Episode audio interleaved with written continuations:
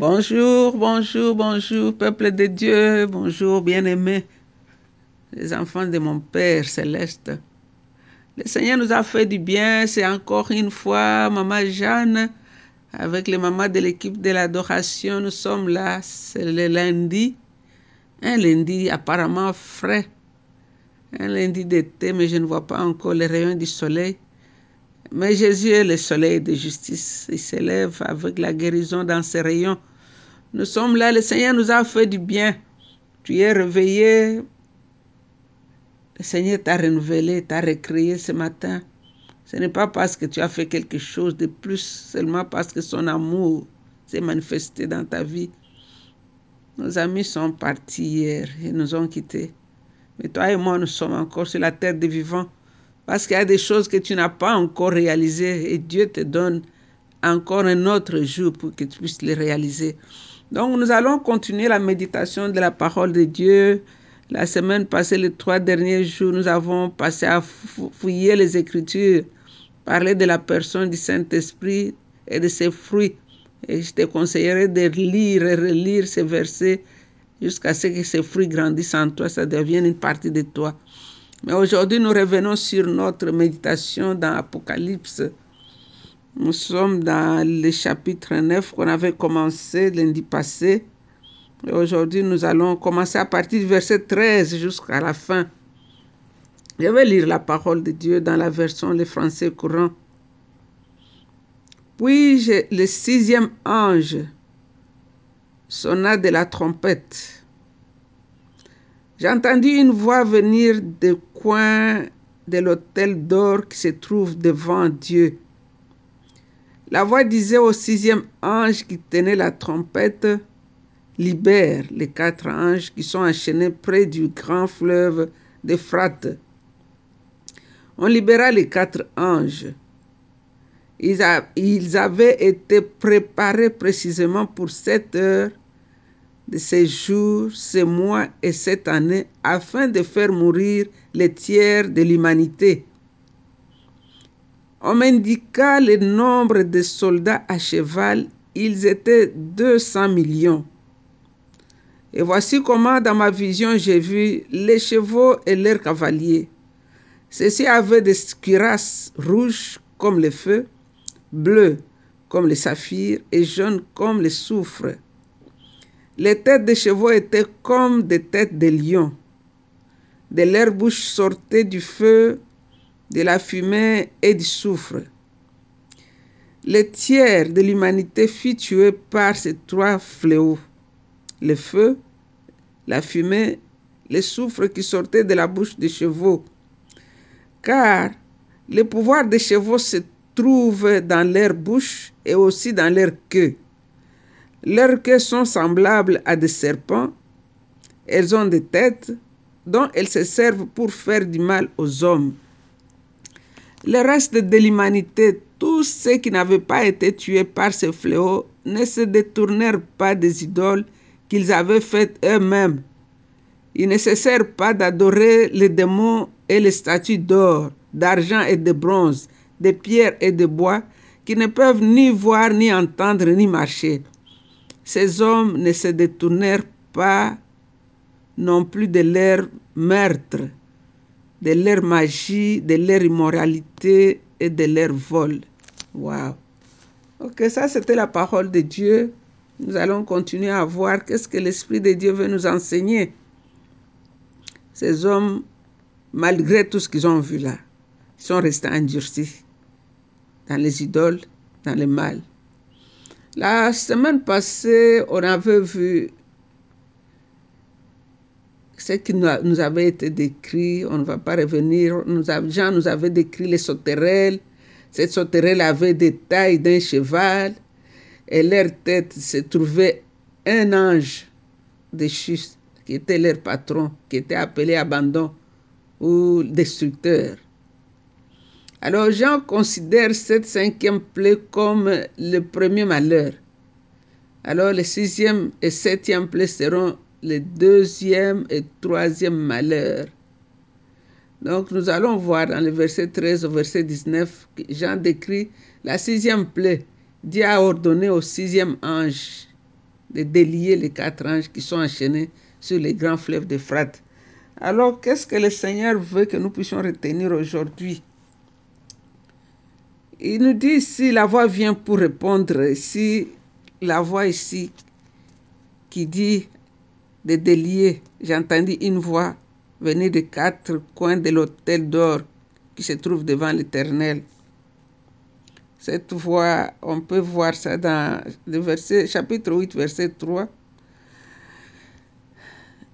Il nous dit, cette voix qui avait été donnée pour relâcher, c'était la réponse à la prière des saints. On se rappelle ces martyrs qui demandaient à Dieu, jusqu'à quand, Seigneur, jusqu'à quand notre sang sera-t-il vengé?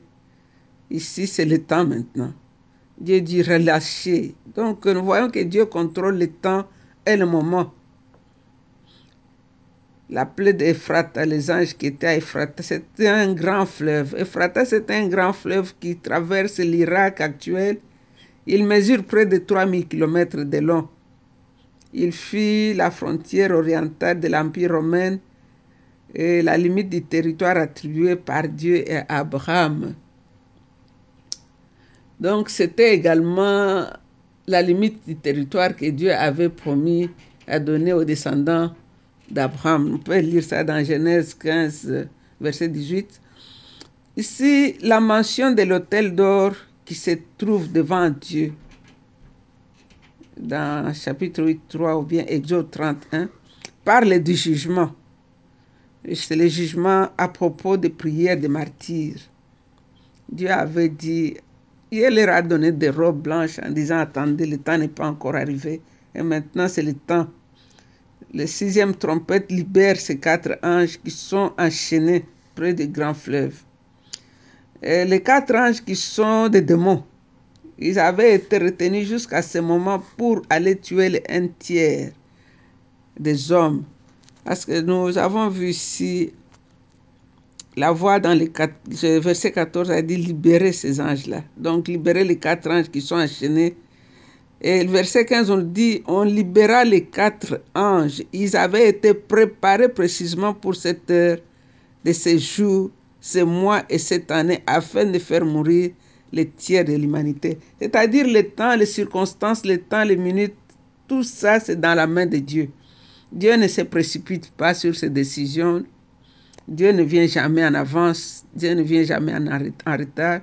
Dieu a un temps précis qu'il a fixé lui-même, que personne ne peut changer. Les martyrs avaient imploré, et maintenant c'est le temps.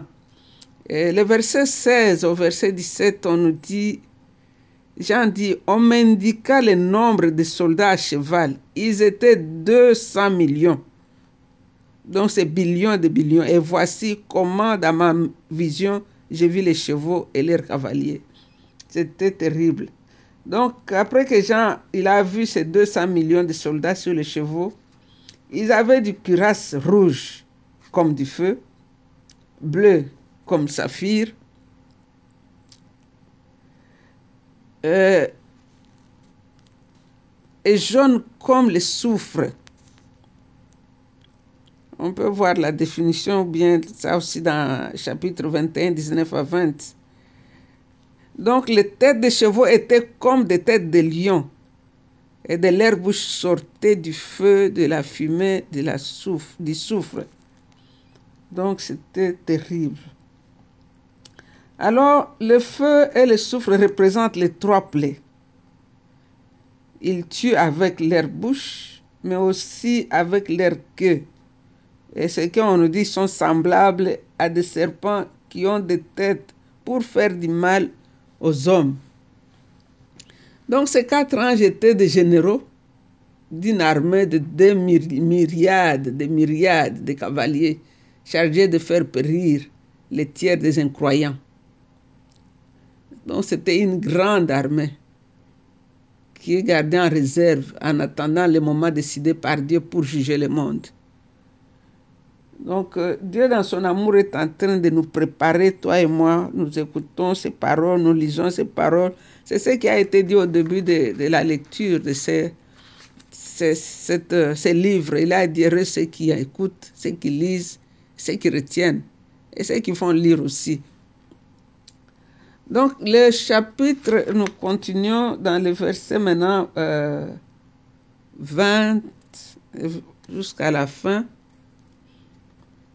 Ici, nous avons vu que le pouvoir des chevaux se trouvait dans leur bouche. Donc, ce n'était pas les cavaliers qui tuaient, c'était les chevaux.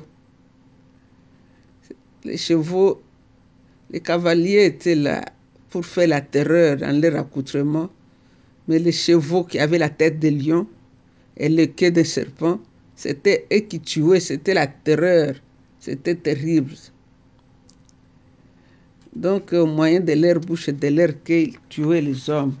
Alors, le verset vingt au verset vingt et un nous dit « Le reste de l'humanité, tous ceux qui n'avaient pas été tués, donc les deux tiers, par ce fléau, ne se détournèrent pas des idoles qu'ils avaient faites eux-mêmes.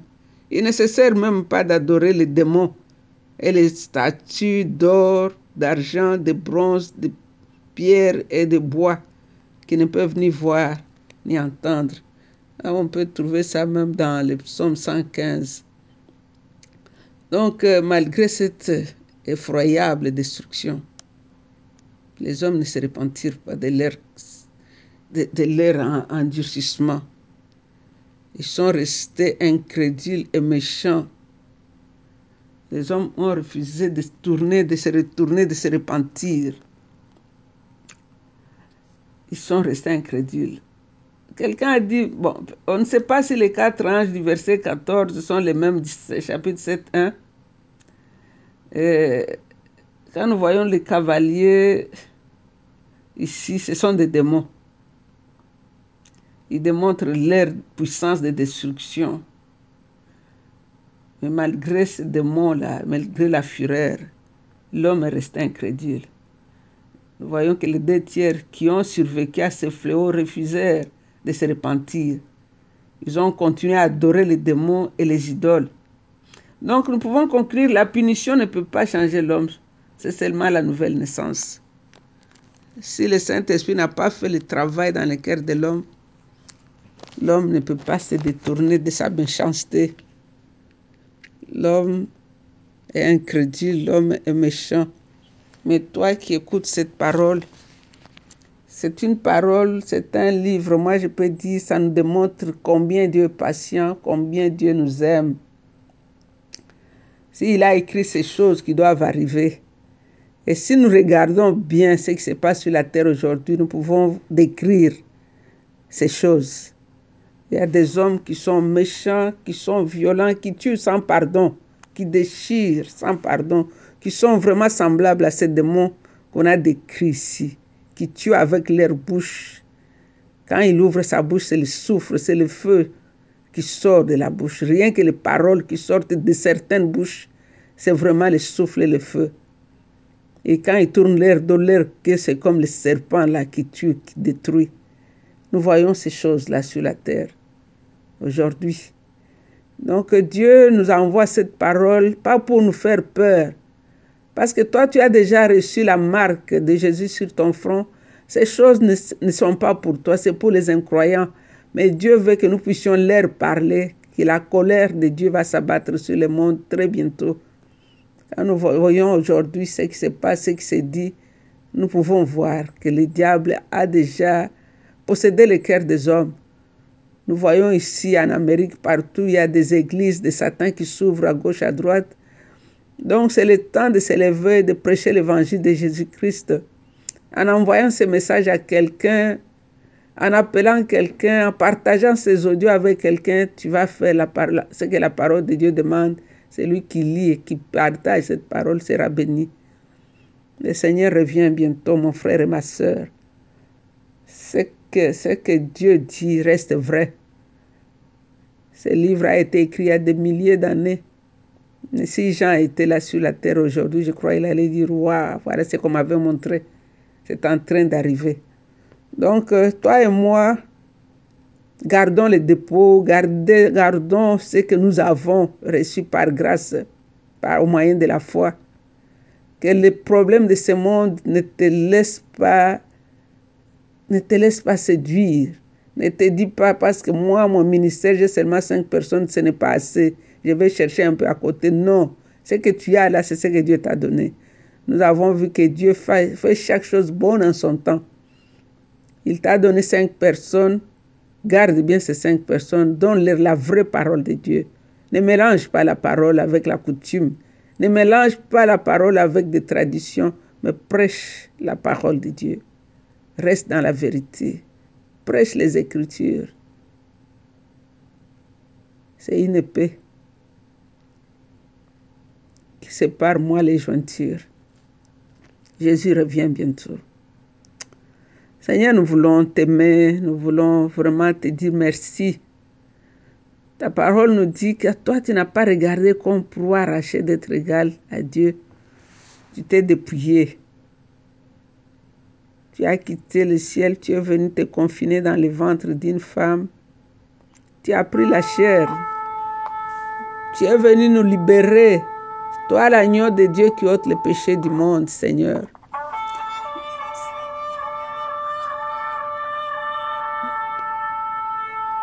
Nous t'adorons. Oui, la trompette va sonner. Et elle sonne déjà pour nous avertir que ce que tu dis reste vrai. Voilà pourquoi ce matin, mon âme veut t'adorer. Voilà pourquoi ce matin, mon âme veut t'exalter.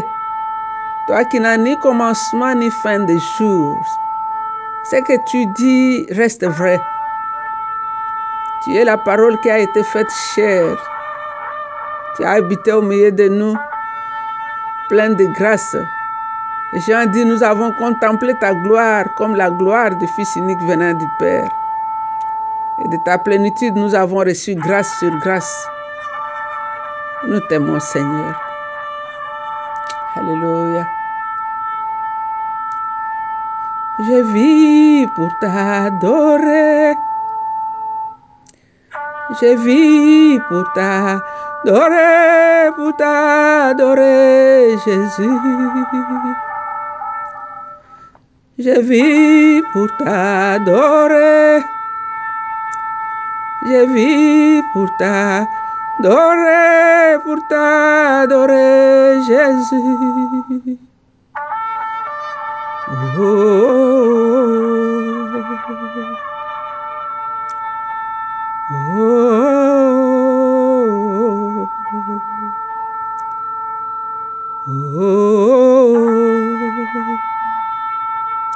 Oh, oh, oh, oh. Alléluia. Je vis pour t'adorer, toi le grand roi. Je vis pour t'adorer, toi le Messie, le ressuscité du troisième jour. Je vis pour t'adorer, toi qui tiens l'épée, qui décide des combats. Je vis pour t'adorer, toi l'ombre du grand rocher dans le désert. Je vis pour t'adorer, toi l'incomparable.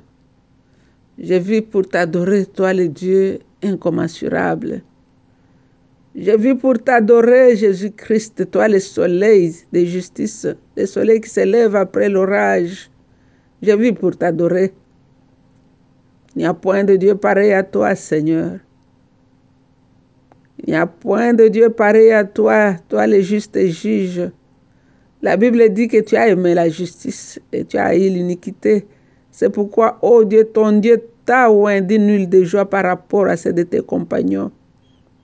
Le ciel et la terre passeront et tu vas les plier comme un vieux vêtement, mais toi, tes jours demeurent. Tu es Dieu, unique dans ton genre. Toi, tu vis et tu règnes à perpétuité. Mon âme t'adore. Je viens devant toi, Père, avec mon frère, avec ma sœur, avec toute personne qui va entendre les paroles de ce livre ce matin. Touche les cœurs. Que leur cœur ne reste pas insensible, Seigneur, à ce message. Seigneur, qui se demande, qu'est-ce que je dois faire? Qu'est-ce que je dois me repentir? Qu'est-ce qui reste à faire? Parce que je ne veux pas être surpris quand ce jour va arriver. Oh Dieu, garde-nous fidèles à toi, car nous avons un prix à remporter, des victoires à gagner. Seigneur, je te recommande celui qui pleure ce matin, console-le. Toi, tu es la consolation, Seigneur. Celui qui doute, Seigneur, affermis-le. Et celui qui est découragé, soulève-le, car tu es Dieu. Merci. C'est dans le nom de Jésus que nous avons ainsi prié. Et avec beaucoup d'actions de grâce, nous disons Amen, Amen. C'était Maman Jeanne. Avec l'équipe de Maman d'Adoration, nous vous aimons très, très fort. Soyez bénis, restez bénis. Bye bye.